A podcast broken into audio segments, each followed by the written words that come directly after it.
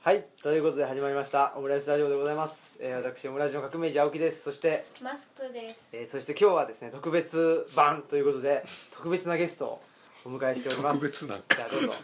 えっ、と磯田です。サウス東です。はいあれ 南が太陽方角が変わった変わった。何があったんだ地方切りです。地方いいですねということで、えーまあ、いつものね方々に、あのー人文系施設図書館ルチャリブロに来ていただいて、えーお送りするということでよろしいでしょうか、はい。よろしいでしょうかよろしいもないということでね、えー皆さんいかがお過ごしでしょうか、あ僕ら。はい、前に、えっと、東氏が出てくれた時に多分その磯田さんがねあのあの人は悪いとはいはいいうはい。話をしたような気がなんかしてダンスいそうだ。ダース磯田だと 脱水素。いう話をしてたんですけど、うん磯田さんはそれを聞いてうん。どうどう ですかなんか言われなん言われなき誹謗中傷を受けごて、受賞を受けてはい。どういうことだと。憤りを感じてますかいやもう本当に。どういう人だってでも磯田さんは言われてきたっていうのはありますいやっていうかねあのーあれ聞いててへえと思ったのは自分で、あの僕がなんか人にこう人をなんか動く動かすって言ったら変やけど、はいなんかこうねそういうのあの能力があるとは全然思ったことがなかったので、うーんなんかそれはへえと思ってああ人をその気にさせるようなそうそうそういうふうなあの能力っていうかものって全然ないと思ってたもんでおーそれはちょっと意外やったいやでも青木さんもはい磯田さんだけが褒めてくれるって言ってたじゃうなんい見てたですか。僕もそう。で、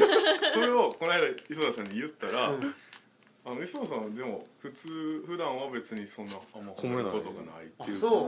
あの光栄な話。本いや当別になんか そんなもったいぶってるわけじゃないんだけど、はいはいあのうんそそんなにこう誰でもこうあの褒めて育てようみたいなところは全然ないですそうなんですかはいいやはだってね某い、すごい面白いなと思ってるからあ本当ですかほんまに某某フィスキャンプのね、うん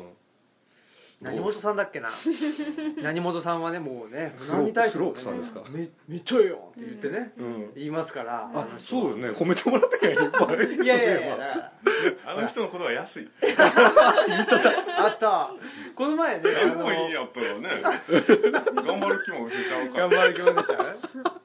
この前ねあの坂本さんとあの会って話した時に「最近アズマックスめっちゃなんだっけあの出とるやん」みたいな感じで、うん、なんか聞いてるみたいですわあやば いやばいやばい。やばいやばいまあねやばいあのねまあ人をまあねあの頭ごなしにねうんけなすというよりはやっぱりね褒めてもらうっていう方が、うんまあねやる気が出るのかなっていう気もうんしたりでもね磯田さんはねでも磯田さんやから褒めてもらって嬉しいっていうのはあるそれはあるねこの人だからっていうかねあーよかったなんおか前お前に褒められてもみたいそなれはある確かにねお前のいいのあなんだっけあのいいねがついてもお前のはいらないみたいなのあるじゃんありますねねお前かよみたいなあるわそれもう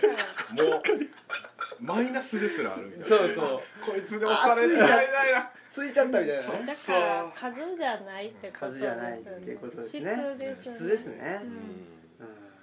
そういうのもあるなそうそうなんかね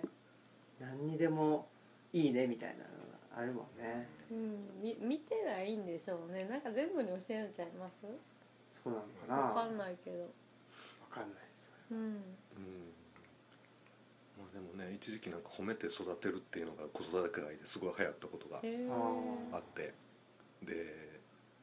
しばらくしたら褒めてばかりではいけないって言い出す人が出て きてなんかゆとりそうみそうたそうい。みんな行ったり来たりいやあので。子育てってまあね、うちもその子供がいないのであれですけど、なんていうのかなそのやっぱりここに対してはうんいい、ね、あの未来があってほしいじゃないですか、親としてはね、うんそれはそそうだねこにちょっとつけ込んでるところありますよね、うん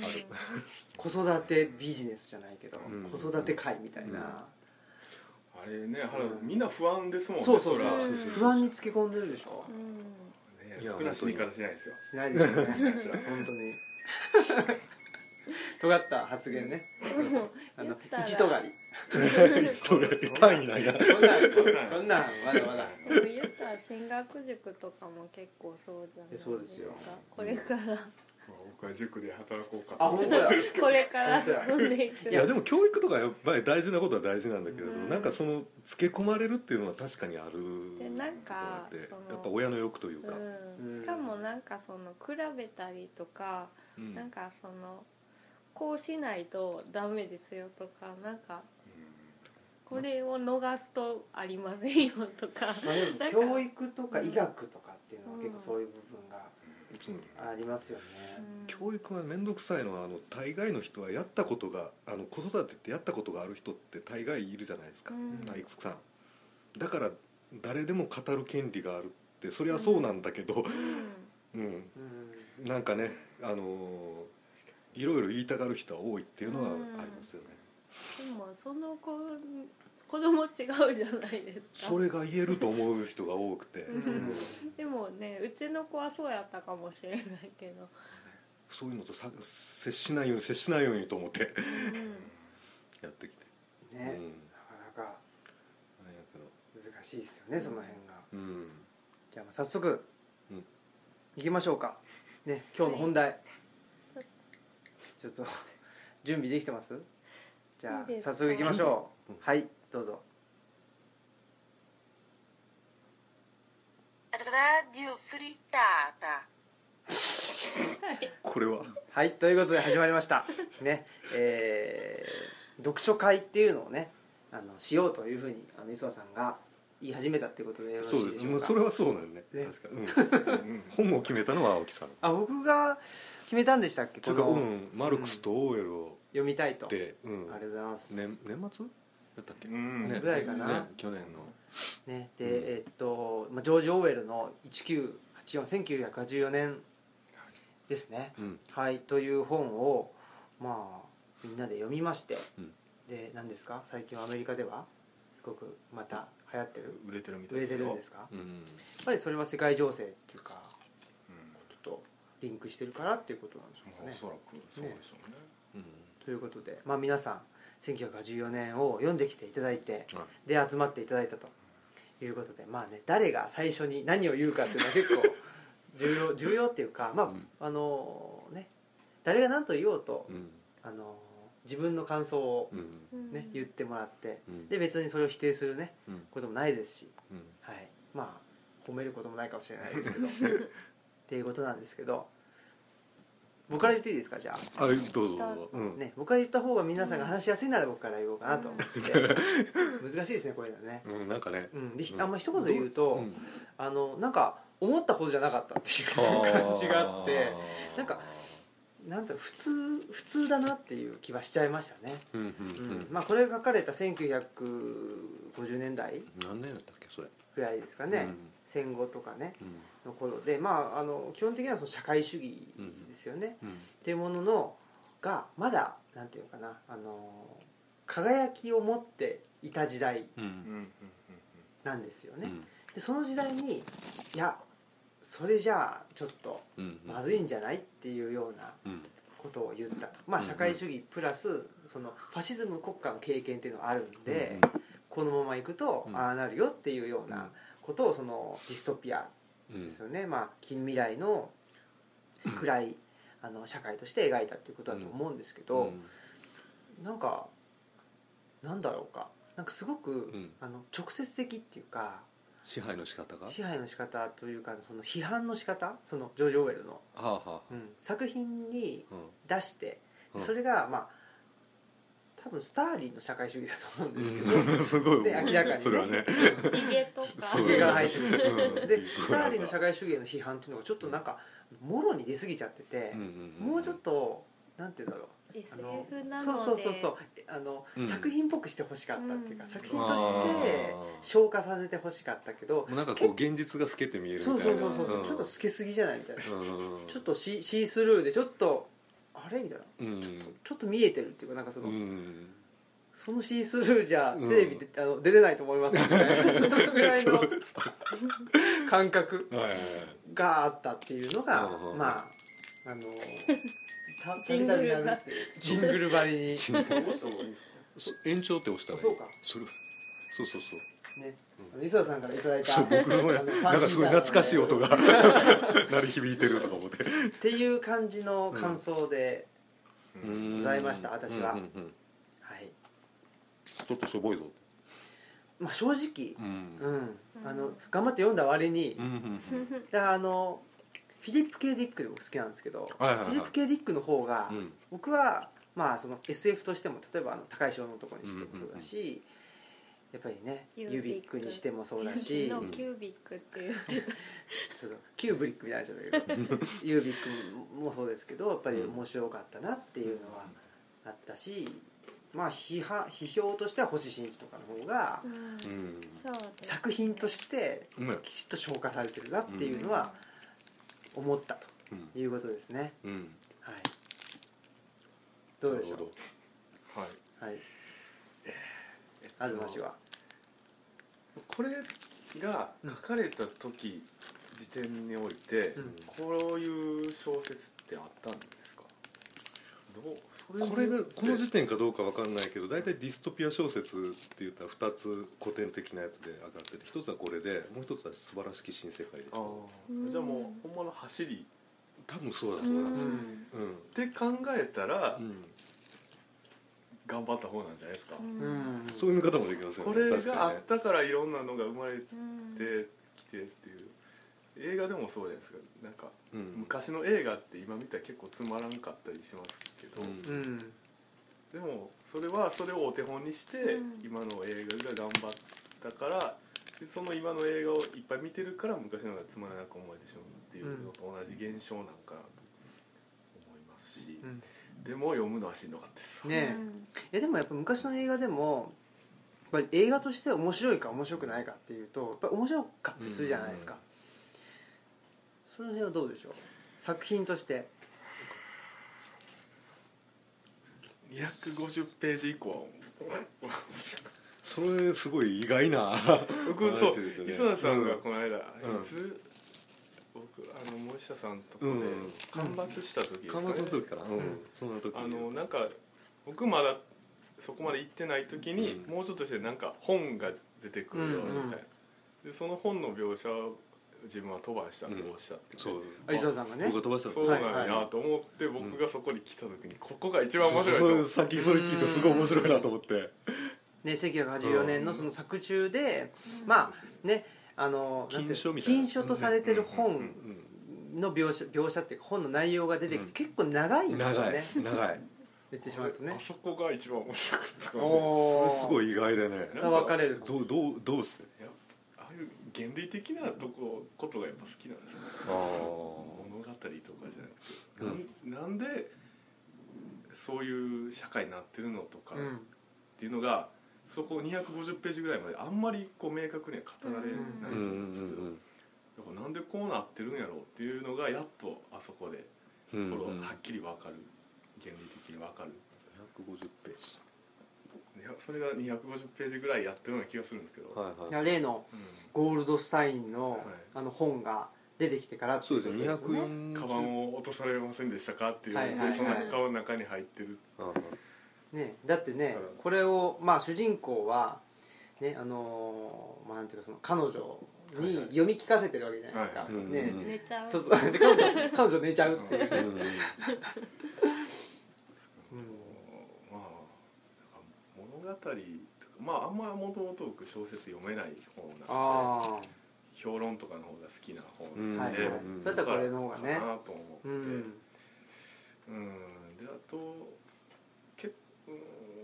大きな動きがあるのも結構後半その主人公まあそうよねウィンストンが捕まってからやうんし、だから250ページ以降の方が僕は面白かったうん、と思いますね、なるほどねでもそれもしかしたらジョージジョージ・オーウェルはの意図は多分そういうことだったのかなっていうのは思うんですよねああえて退屈に書いてたんですか退屈っていうかその後半にあの盛り上がるようにああするために、なるほうどん、だからなんか僕はちょっとあのネットでうんちらっと見ただけですけど、1984年っていうのはその作品としてはそんな大当たりしなかったっていうはあはいはでで動物農場の方がその読み物としてあーはいはいははいあーヒットしたはいじゃあ本当にそうでそのやっぱりジョージ・オーウェルの言いたいことをなんか直接書いたんかなっていう、うん感じはしててうんうんというふうになるほどねといろんなその用語うんは面白かったですうね、ん蒸発やら二重思考やら、はいはい僕二重思考が全然理解できなくてあーうんどういうことなんかなって分からなかったですねうんまあ二重思考じゃない気もしますけどうねんまあその辺もちょっとまた後ではいしましょうかじゃあちょっとざっとはいはい僕感は想あのさっきね東さんにもこの間言ったように、えー、と本能とか飛ばして だしどっちかというとあの最初のねもうなんかこう息が詰まるような感じうんもうなんかあのせそれこそ本当にせどうなんでなんでこんなふうになってるのかも、うん読んでる側も分かんないしあのこの登場人物もそれぞれもなんかもうなんかすっごい息が詰まるような感じのところがドキドキしてよかったですね。ドキドキしてよかった、であのちょっと開放感があるのがあのセックスシーンですかいやいやいやいやそこじゃなく てあの開放他感がにあっねたかねあのねえっとねこれうんそのあ歌が流れてくるそうあの、うんうん2人であの隠れ家をゲットしてっうんはいはいはいはいていう時にああのプロレが歌ってるそうそうそうプロレが歌ってるえっ、とそうですねノルマン建築の柱みたいにがっしりした化け物のような女がうんうんうん筋骨たくましい赤みがかった前腕をむむき出しにしズックの前がかり前掛けを胴回りに祝いつけてっていうのででなんか歌を歌ってるこのシーンがすごいなんかこう印象的で、んなんかあのずっとウィンストンの視点だけどえじゃあプロレって結構楽しいんじゃんってちょっと思って、うんあのでそれはプロレはもう全然ブリビッグブラザーと対決するし、うんいそうなんか全然ないし、うん言われたがまままうんのうん存在なんやけどなんか僕プロレでしたっけプロレっつったプだロレじゃなかったですだかったような気がするなん翻訳違うのかな か僕なんか言われるがままにプロレ言うてたけど何やったっプロレタリアートのことなんでしょうけどうんちょっと違ったなんだっけなんかねプロレタリアートとも言い切れないなんかプロールって書いてありましたよこっちあ本当そうなのよけこれ旧約確かプロレって書いてあったんですよねあそうなんや僕も、うん、あのそうだと思ってます、ううんん、伸ばすプロあれはなプかったロですねプロールプロールうんあうあんフランス語っぽいんじゃないですか多分これなるほどねプロール出たか 偽フランス語うんあプロレうんうんうーんちょっとねあの訳が違うんですよね旧訳と新訳でうん読んでるんでまああのここはねプロレって書いてあるあプロレですかうん旧約でプロレって書いてますねうん歌は結構全部なんか印象そっち的の方が読みやすそうで文字組みとかでし ょしかもこのこの歌ってあのそのせん洗濯女が歌ってる歌ってう、んあのえー、と音楽曲のがあのプロレのために、えー、と自動作式で作った、はいはいあーなんかもう本当にそこまで操られてるんだけど、うんうんなんかね僕これあのこのあやっぱり自分がこう共感っていうわけでもないけどこの世界におったらここやろって思うのはうんこういうところかなって思ったのですごく印象に残ったところですうんここは。でそう本本のところはなるほどさっき東さんが言うのを見て聞いてああなるほどと思ったけど僕なかなか読めなかったですねおー逆に。結構あれですねおーうん読めなかったそそこで分かれるとこですね、うんじゃあマスクさんどうですかはい私も本は飛ばしました アンチ本派完全にあれじゃないですか前のから言ってる戦略型と戦術型の違い僕はね半分読んで半分飛ばしましたあら中途半端な中途半端で 万能ですよバンドうわどうぞどうぞはいうんマスクさんうんえっとなんかその人間の極限状態でせ選択させるっていうので沈黙とうんなんかつい重ねてしまったんああですけど、最後の方のこうんのですシーよンね、はいでも転ばせ方なんか転ばせ転ばせるんだもうみんな転ばせる的に言うとねみんな沈黙見てるから転キばリせシタン的に言うとね方うがなんかあんま納得いかなくってなんかね、ネズミででなんかあの彼女にしてくれって言わすっていうか、んそれって裏切ったことになるのかなとか思ってなんか自分だったらうんうんしてくれって言言ってくれって思うし、なんかそっから最後に再会してたけど、いやもうそっからじゃないみたいに うんお互いにえそっからっていうのはいやなんかそこから本当の関係が築けるんじゃないと思ったりとかなんか沈黙の転ばせ方の方が納得がいったというかあんまりその恐怖になんかおで脅すとかでで差し出すっていうなんか転ばせ方ってなんかふ不可不確かだなっていうのがあってあとすごいそういうネズミとかなんかものすごい苦手なものってみんなあるのかなと思って。うんなんかそれがあんまない人にはどうやって転ばせるのかなとか転ばせる方のことをいろいろその拷問の仕方がちょっと私にはもっといい批判があるみたいな そんな感じですかそうでしょわけも変わらないなんかあんまり出てきますねあんまりそこがうんまだもっといける、あじゃあ支配者側からの視点そうかそうですねこの人えじゃああのねさっきの話で言うと磯田さんは、うんまあそのプロレ、うんまあそのプロールと言われてもう完全にし自分たちが支配されてるとも思ってないそ人の視点っていうのがちょっとありましたけうんなるどほ、どでねマスクさんは、まあ、今支配者側の視点っていうのがありましたけど東氏はどんな視点で読みましたうウィンストン目線っていうのはなかなか難しいんじゃないですか、そこうれです正直ねねそ こに寄せれなかったから、うん、探した結果ってねいう感あんまりこじ、うんう共感を覚えるキャキャラクターでもないでしすよね映画見てる感じですかねあなるーほあどまり誰かにその感情移入してどうとかっていう、うんなんかどうですかね、まあ、感情し移入しできる対象あんまりいないですよねこそのう小です説の中ねでね誰もうんオブライエンも何考えてるかよくわからないし女の子もなんかよくわからないしうんゴールドゴールドスタインでもないですかゴールドスタイン一番でもゴールドスタインじゃゴなーいルでドすスかタインじゃないねどうなんでしょうそういう感情移入確かにね僕も誰に感情移入してっていうのはあんまりそういうのはあんまり向いてないかもしれないですけど、正直な話ですよねどっちかというとやっぱりまなんあか僕もビッグブラザビッグブラザーービッグブラザーっていうかなんかその、ね、さっきもちょっとあの話に出ましたけど二重思考っていう話が出てくるじゃないですか、うんうんで二二重思考ってそのなんだろうなと無知は何でしたっけ無知は力なり力なり戦争は平和なりとか、うんうん自由は霊獣なりってういんう、うんそうよくそうやってうんなんかちゃうあ気違いがましますしねたなんだっけへなんだろうなんかちゃう気がするなほらあこれ戦争は平和である自由は屈自由で辱でああるるあー道うはん力力であるでえうんうんまあちょっと屈ニュアン辱ス違うねと自由と霊の違獣いうんぐらいなのかなうんまあ、あとは出あるかなりか何かうん違いがありますけどなんかこれって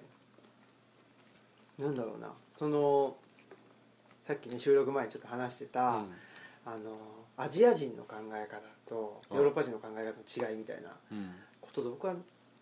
リンクしてるのかなと思ってて、うん結構その違和感なく僕は入ってきたんですよこの戦争が平和なりっていうのはちっちゃな戦争が、まあ、あの断続的に起きてるっていうのはうんまあそれ自体がなんかその、お大きくドーンってなあるっていうんじゃなくってちっちゃなその戦争状態がずっと続いてるっていうのは、まあ、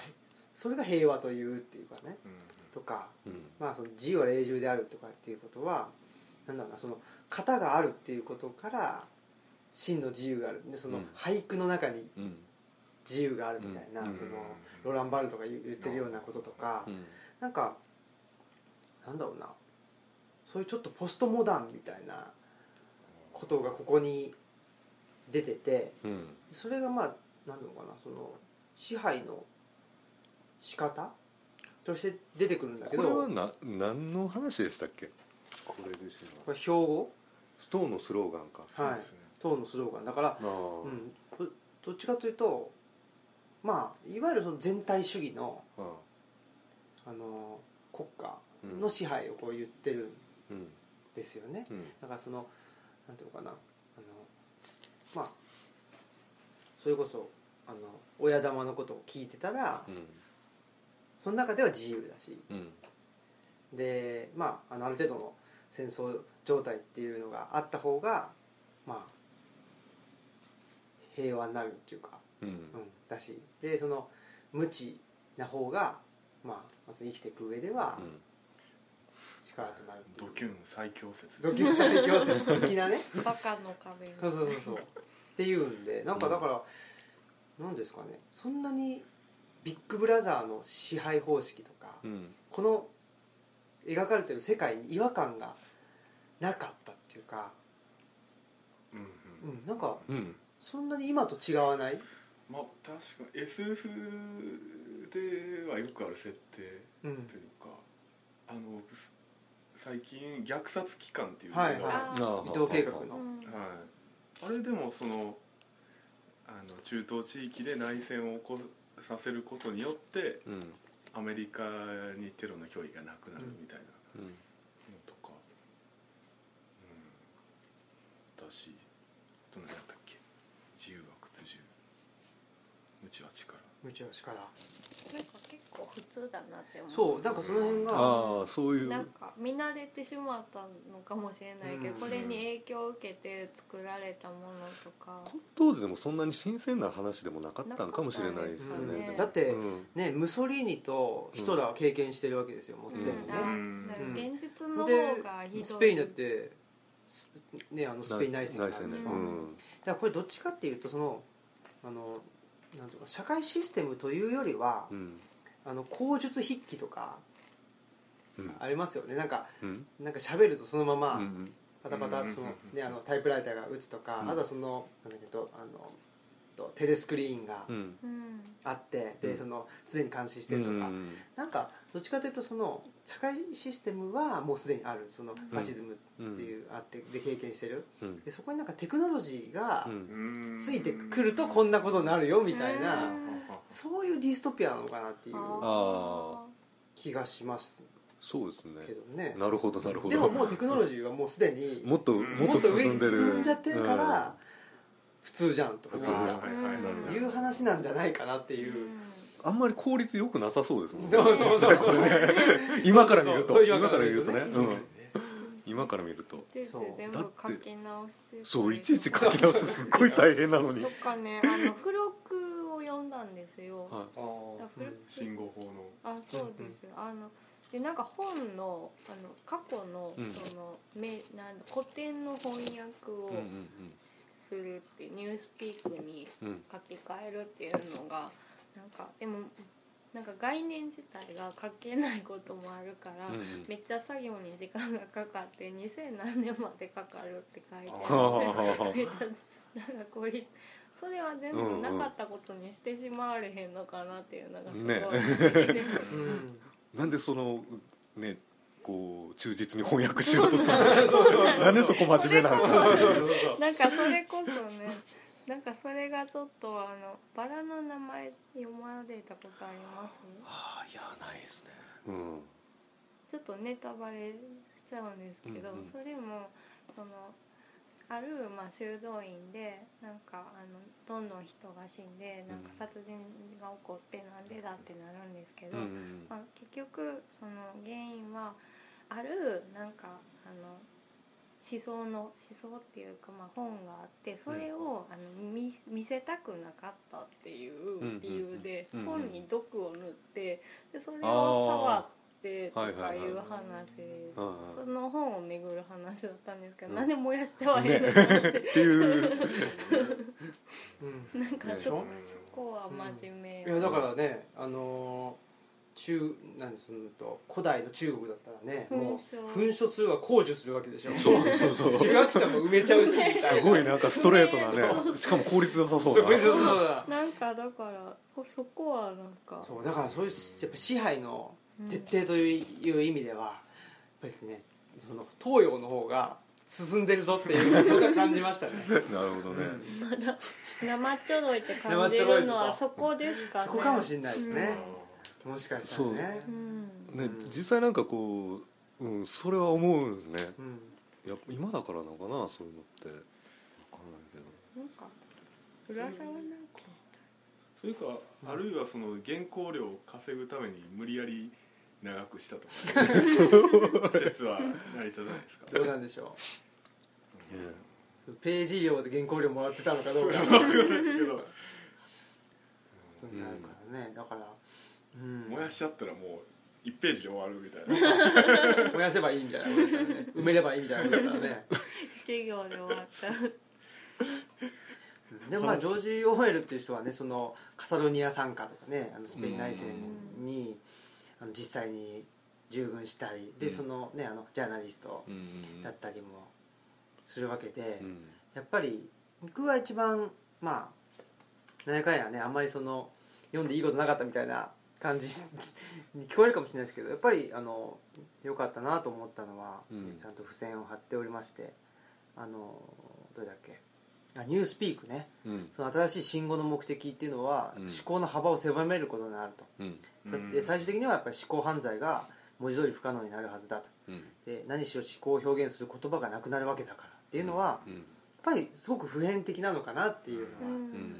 思いましたね、うんこれはだからそのテクノロジーがどれだけ進化しようとうも、んやっぱりその、ね、言葉をなくす言葉をなくしていくっていうのが、うんまあ、あの確実に思考の幅をうん狭めていくうんっていうことになるんではないかなっていうのは思いました、まあ、かといって語彙力がたくさんあるからといって思考の幅があるからっていうとそれはそれでまた違う話だけどわからなねいけどうんでもねアイルランドとかでもアイルランド語喋ったらあかんって言われててイギリスの先教師が入ってきてアイルランド語喋ったら首に縄かけられたとかいううん話が残ってるけど、そういうのを思い出したうりん、だから結局近代化っていうのはそうですもんね近代化っていうのはその一つの国家の中に単一の、まあ、民族単一のその言語っていうのをしていくためにその地方の方言とかをどんどんどんどん、まあ、あの直しさせていくうんということなので、うんやっぱりまあ逆に言えばあの反近代の動きっていうのは、まあ、柳田国男だったら民族学になるし、うんまあ、他の、ね、言語学者の人だったらその方言を収集するとか、うんそういうことになるわけなのでうんやっぱりまあ、ね、言語っていうののうん何ですかねそれもでもなんかあんまりうまく使われてなあい使われてようはなない印象があってそうですね、なんかねなんかいろんなことがあの伏線じゃないんだこれっていうことをあうんあオレンジレモンの歌とかもなんかあんまどうでもよかあっれ結局何か分かんないですた、ねどうでもよかっなたんかでそなうんそうでしたっけそれ首切り役人がやってくるぞみたいなそうそううんあのなんかそれ重要なんかと思っうんてねたら、、なんかそそそれを確かにうんあの要所要所であのなんか歌われるうれ歌をうんもうちょっと効果的に使ってほしいっていうのがあったなんか浦沢直樹みたいに風呂敷広げといて全然閉じないで終わるみたいな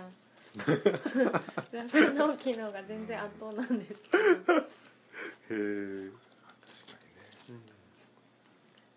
オレンジそんな歌あった小説としてはだからあそうあんま良くないですうねん普通に話の筋として伏線全然回収せえへんし、うん伏線じゃないんかもしれんけど、うんじゃあ出さんでよかったやんみたいなうやっんぱ原稿料です原稿料目当てですよそれ切っていく目当とてであるとなんかオレンジうなんんレモンもねみたいなあ役が違うかもしれないけあどオレンジにレモンだよと宣なんかありましたねん今言われてそそうそうういやあったっていう私感じなんかう歌がちょいちょいそのプロールの歌とか、うん歌が何か鍵になるのかなって予想してたら何も少なくともクロールの歌は鍵にはならないでもなんかプロールの存在とかも全くどうでもそれは確かにね、うん、僕もそこはちょっともっとなんかうんって思って鍵になるのかなとなんかそうそうそれでその結局なんていうのあの男女の恋話みたいな、ううんんまあ、確かにね、うんその男女が自由に付き合うっていうのも非常になんていうの制限されうるうんん世界でこれをやってるっていうのはすごいのかもしれないですけど、なんかそれももうちょっとちゃんと言ってほしいっちゃ言ってほしかったっていう感じがあって、ねうまいなんかこう望ましいうんこう関係っていうのもあるわけで、うんこの世界にはきっと、うんだけどそれがもう一つよくわからなかったとかね、あのね優勢思想とかあんのかなとかも思ったりもするんだけど、うんそういう話は全然出てこなかったし、うんだからまあもしかしたらそのナチスを経験してるということを前提にうん書いてるのかもしれないですねあこのジ世ョー界ジ・オーウェルがうんそれでもこの社会ではその血のつながりっていうのは全然もうああんまりいらん言っわてれ言なわいねうむれてしんうろうんんのだからだ世襲はありえないみたいうんうんだって親子でも密告するのがむしろ望ましいみたいな、そうやねな優秀なやつうんがあのその地位につくと、うん上の地位につく、うんそれだから党の存続が一番だから、ううんんうんうんうん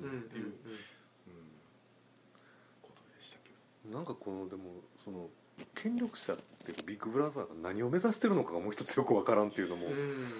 あって僕にはでこれってその世界征服っていうかねうんもうすでに世界を征服してる状態でもないわけでしょこれって三国ねうんが三国のううちの一つの地域でしょそうですね、でもそれもなんかこうなんか猿芝居みたいな、うんそうですかね感じもほのめかされあーててそうかその辺がすごいもうなんかこう、うん戦ってる相手変わったりとかそう、うんうんうんなんかねどうでもいいみたいな感じになってる本当どうでもいい感じでただから敵対してるっていうのも本当なとかあの3つに分かれてるのかっうんあていうこと自体そもねそもそうですよねそこ自体も、うんあそうかなんかこうのんその不確かさみたいなのがすごいこううなんか読んでて面白かったうですよねんどっちかうんその最初の息の詰まる感じもそそううだですねけどバキバキポテチ をバキバキ落としてる人がいるんですよまあということでね、はい、えー、1984年それ自体のはいあの振り返りあありがとうございます振り返りというのはこれぐらいにしましょうかはいはい、うんじゃあちょっとねなるほどねエンディングの方行きましょでもそのさっきの冒頭のう、うん、大きな国の木の下では、この最後の方の記述から来てるんですかなんかなかったですか木の下であ仲あ良るおある前はえ裏切俺裏切ったお前を裏切ったしお前も俺を裏切ったみた最いな初も違ったっけあそ最初れの方もで訳も違いました仲良く裏切ったって書いてある、最初の方にえ最初の方でしたっけ最初の方にも出て最初にたびたび出てきたねあ栗の木カフェで出てきてそうそうそう最後にもう一回出てきましたあれどこだったっけ俺俺最後だけかと思ってました、うんなんか一回出てきてでもあの最初になんか重え要こなんなえなんかしょぼい気がするなそんな役うん重要な3ちょっと待っ人てどがこやろ最後の方の最後の方重要なさ3人がもうこれでね、うんあのー処刑されてしまったといそううそうその一回なんか捕まって全てを告白してで栗の木カフェでお茶してたんであしょ喫茶店栗の木喫そうそう茶店栗のあ木いいっすね それはいいや喫茶店喫茶店栗のあそう新宿クリロフカフェ多分そうでしたあなんかすあごれいどこ違うジュリアともう一回公園で会うじゃないですかうん合う合うその時になかったかなえーどこやそうそうそうでもそそそこだと思うよ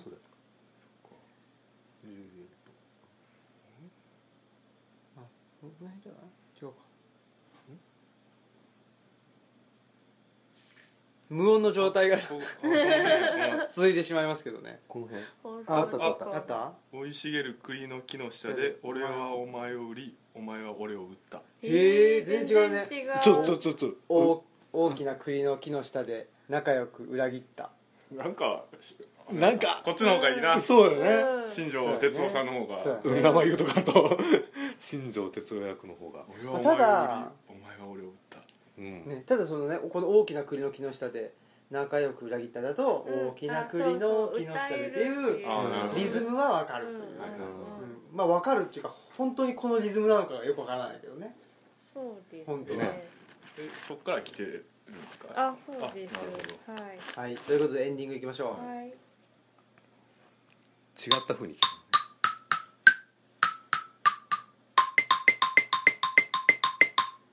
はい、ということでね、えー喫茶店栗の木でしたっけ銀座でいいっすね栗の木カフェですもん、新庄て新庄哲夫さんね、高橋和和久さんかな、ん新役がね、新薬旧薬は新庄哲う夫んさん、ということでまああのなんていうか期せずしてというか、ね、このうん旧役と新役っていうのがね、うん両方あの分かれたうんそれ面白かったねそれ面白かったですね逆の話が出てね、ううんんまあなんていうのあのー役の前のやつねそのうん本なんていうの訳される前のね その英語のやつもねあの見れたらね本当は一番良かったかもしれないですけどね、ん二重思考ってね、うんなんて訳されてるのかとなかんか確うんかうん二重思考はこっちでも二重思考でしたもんねそうですねうん入手は入手ということでということではいまああのージョージ・オーウェルのね1984年というのはまああのーこんな感じでねよかったのかなどうだまあね